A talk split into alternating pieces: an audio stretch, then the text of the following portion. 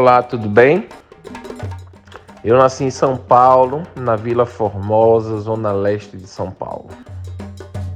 Apesar das pessoas não saberem disso e pensar que eu nasci em Recife, que sou pernambucano, não.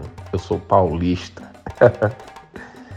Passei a minha infância toda numa cidade chamada Jaboatão dos Guararapes, região metropolitana do Recife. Por quê? Porque eu nasci em São Paulo meu pai faleceu em 1988 e eu fui enviado através de uma tia para o Recife. Fui criado a maior parte da minha infância pela irmã da minha mãe. Estudei na escola católica. Assim, fui até a oitava série, o primeiro ano. Fiz o segundo grau numa das melhores escolas do estado de Pernambuco, o ginásio pernambucano. Meu melhor amigo era um rapaz chamado Adriano. Adriano Moreira. Gente muito boa. Tocava guitarra. Nessa época eu já tocava saxofone, então a gente tocava muito juntos, muito juntos.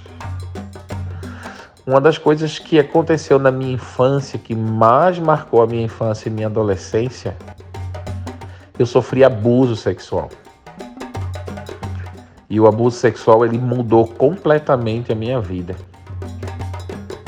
Me trouxe transtornos, dificuldades, muitas dificuldades. Esse momento que eu vivi longe da minha mãe, de São Paulo, né, indo para Recife, eu também sofri abuso moral. Uma criança que vive em vulnerabilidade longe da sua mãe, sem o seu pai, corre muito risco de passar por tudo isso. Mas eu cresci. Não tive uma boa educação de base, apesar de ter estudado em boas escolas, tive muito problema por ser dislexo e daltônico.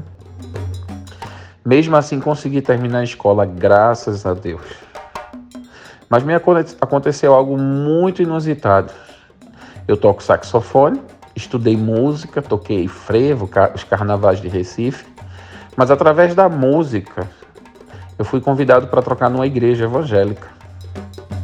E nesse dia que eu fui convidado para tocar, na verdade, no ensaio de uma banda evangélica, uma pessoa, um homem que toca baixo, chamado Jardo, ele me apresentou Jesus. E ali naquele lugar eu me ajoelhei e aceitei Jesus como Senhor e Salvador da minha vida. Então esse dia é inesquecível, porque depois desse dia, tudo mudou na minha vida. Esse fato mudou, modificou o meu destino, porque foi através de Cristo que eu conheci a igreja, conheci amigos, tive acesso a um discipulado, que depois me deu acesso a um tratamento psicológico, quando eu me tratei, me cuidei psicologicamente.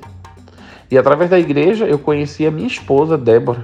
Me casei muito cedo, muito cedo.